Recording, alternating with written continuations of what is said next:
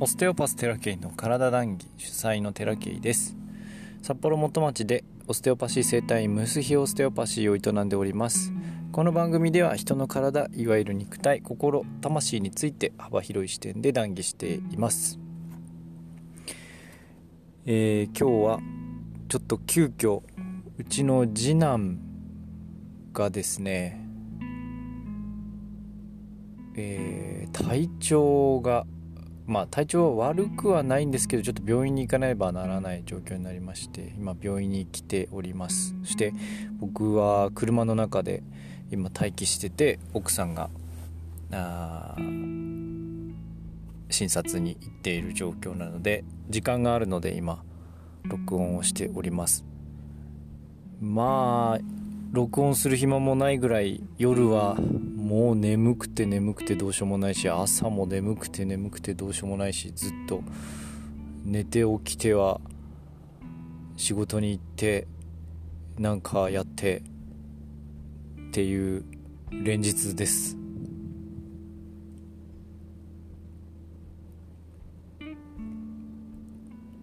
おかげさまであの施術もね板についてきましてオステオパシーがようやっとオステオパシー自分でもやってるなっていう気持ちになれるくらいの実力を身につけさせていただきまして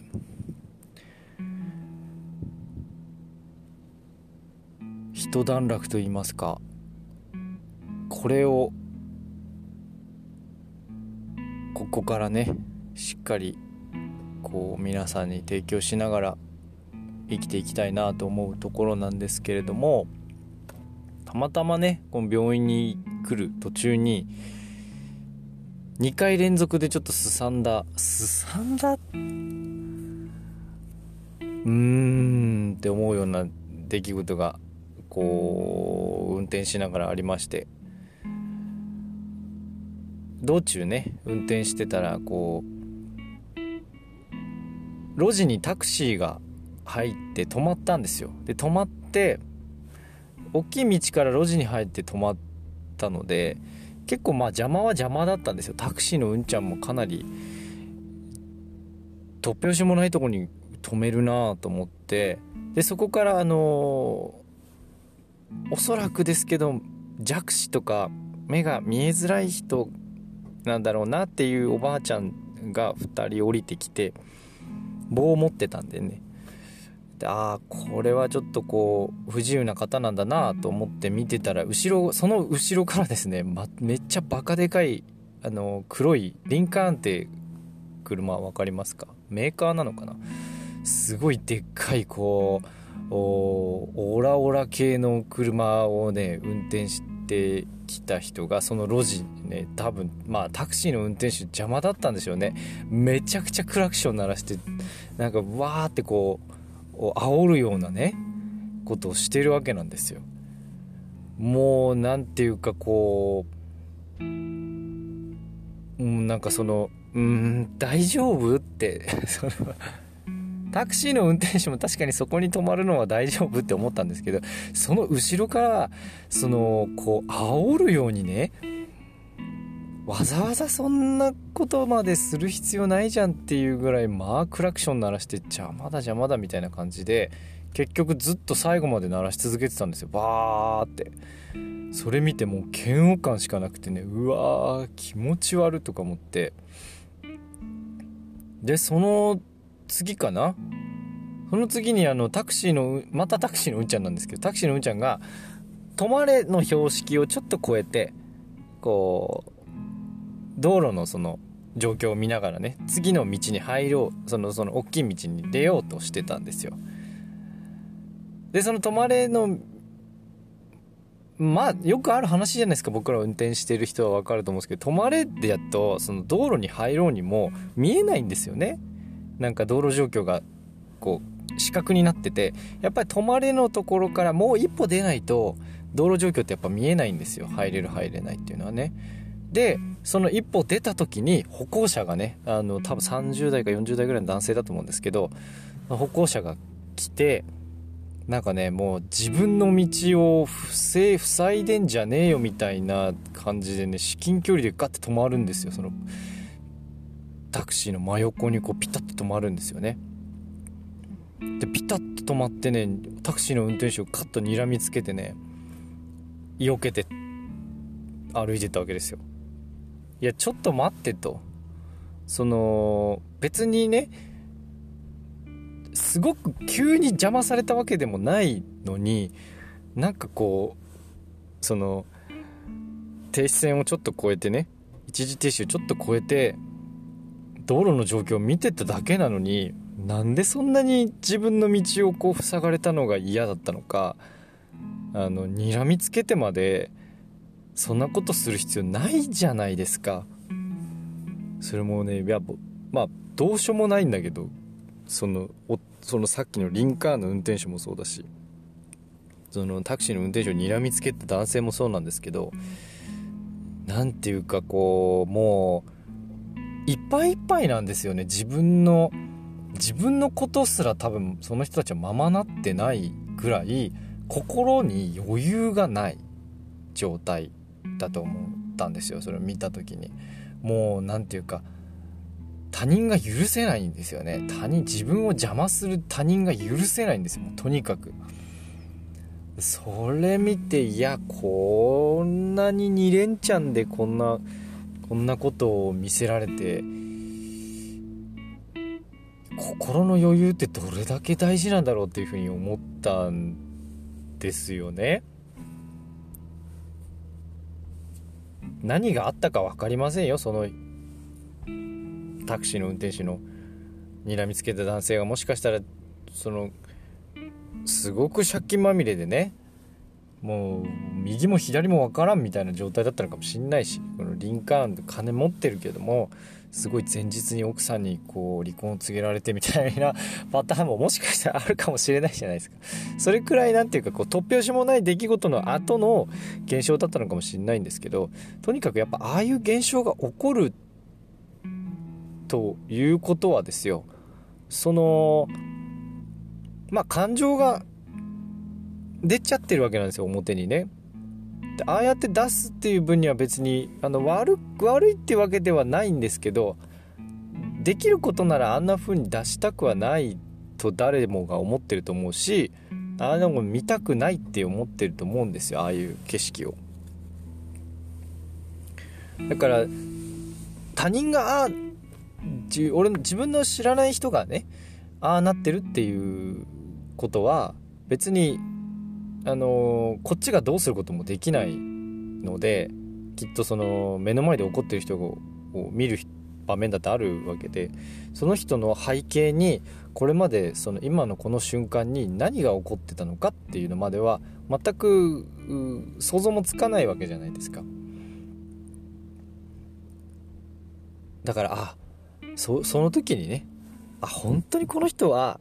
あの誰かのせいでとかじゃなくてもうね余裕がないんですよ。もう表面張力ビッチビチのあの水に一滴落としただけのそれまで溜まってた蓄積されてたものは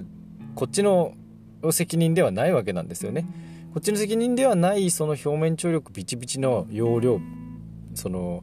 いっぱいの水に一滴の水を落としたタイミングで爆発してしまう人って結構いてそれくらい余裕がないんだという人がたくさんいらっしゃるっていうことなんですよね。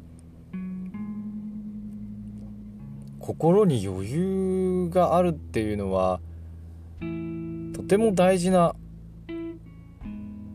コミュニケーション術の一つだと思うしそれによって感情がいちいち爆発してたら体が持たないんですよ。だから怒りっぱなしの人って結構その病気がちだしもうそれによってねそのストレスを解消するがためにアルコールを摂取するとかタバコを吸うとかいう副作用副産物みたいなのも起きてくるし結局その体の状態は表に出てるその症状みたいなものを抑えようとしても抑えようとかその例えば食事を制限するとかいうのも逆にストレスなんですよね。そうじゃなくてまずは環境を変えたりとか心のね余裕っていうものを出さないといけないんでスペースを空けなきゃいけないんでそのスペースを空けるために例えば運動をするとかあとそのなんか物捨てるとかあもちろん環境を変えるもそうだし情報をとにかく少なくしていくっていうのがまず必要だと思うんですよね。僕自身もそうだったんでやっぱりテレビずっとつけっぱなしの時って情報がバンバンバンバン入ってくるからそこに自分の心に余裕がなくなってくんですよ実は。やっぱ情報処理してるとこの処理に奪われてしまって自分のそのエネルギーがねキャパがどんどんどんどんなくなっていくんですよ。で結果として心に余裕がなくなっていって情報処理能力が落ちてでイライラしたりとか感情に振り回されてしまうということが起こると思うんですね。広告とかもすごくってあのー、YouTube とか見てるとすごい広告の嵐だしネットもすごいですよ。今広告ほぼ広告なんじゃないかなっていうぐらい広告の嵐です。それくらいもう何て言うかこう常に自分の周りには誰かがそのセールスしてきてるんですよ。何かを。いらないもの。たくさんいらないものばっかりですよ。いらないものばっかりこう見せつけられてそれをじゃあどうですかどうですかってずっとされてる状態なんでそれを無意識でやられてるからものすごいどんどんどんどん余裕がなくなっていくんですね。なんか一個一個イエスノーを選択してるっていう感じです無意識にね。そうなっていくとどんどんどんどん大事な場面でこう選択ができなくなるし人と人との関係を作るっていう時にもものすごいあの感情任せに付き合いを決めてしまうというかそんなところがあるので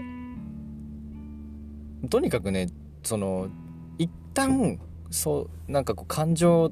がどうしようもないコントロールできないとかもう心に余裕が全然ないっていう人は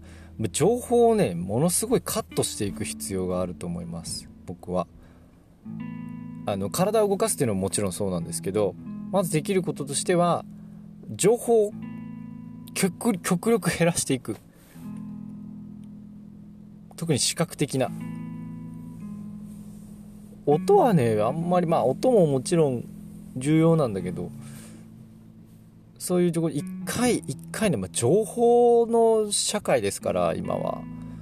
もうパッパッと横見ればもう情報ですよ。今パッて見たらねパッと横見たらあのー、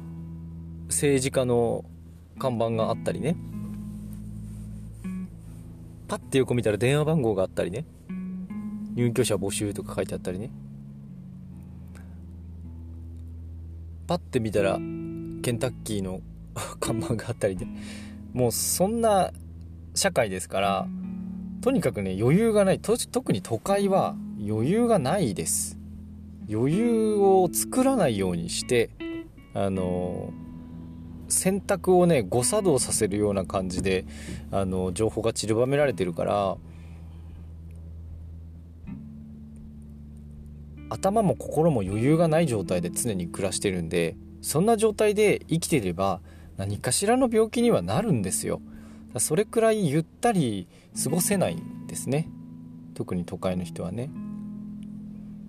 そのスピードに乗っていける人はいいんですけど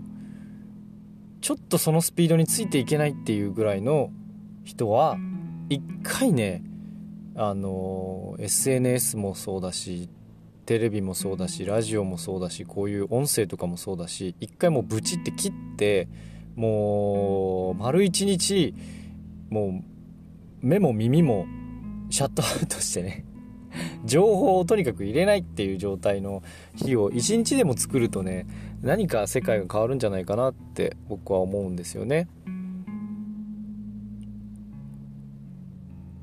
あんまりやりすぎると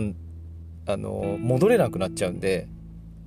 そこはやりすぎ注意なんですけどでもね、まあ、断食もそうだしあの一回やるとね結構体は変わると思うし心にも余裕が出ると思いますあの何度も言ってますけど僕10日間ねあの瞑想しかしないい日を過ごしましたが終わってからのそのすっきり感すごかったのとあとねその日は京都だったので京都駅に降り立った時の情報量が尋常じゃなかったことをあの今でも覚えてます。いろんなもう見る見るもの感じるもの全てね刺激物当たり前にそこにさらされてる皆さんは多分わからないかもしれないけどマジで刺激物だらけです。それくらい常に脳が情報を処理してると思ってください。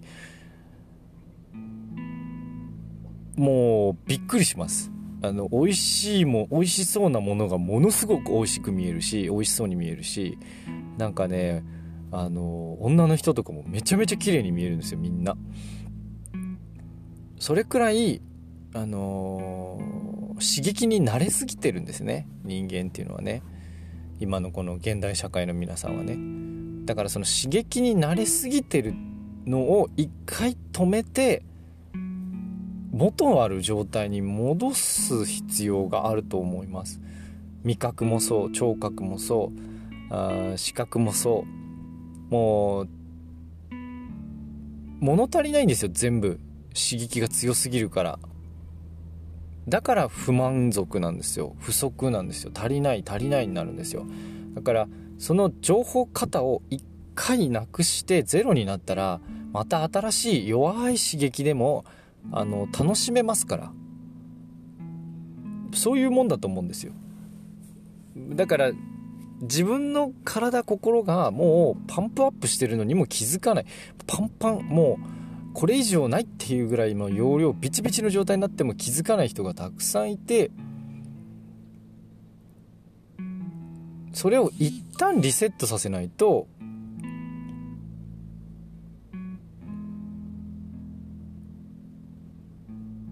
体は休まりませんよっていうことをね。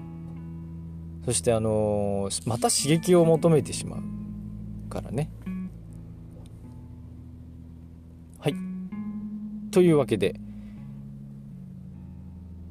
今日の談義はここまでです。ご視聴ありがとうございました。また不定期で配信しておきますのでお時間ある時に是非お聴きください。またね。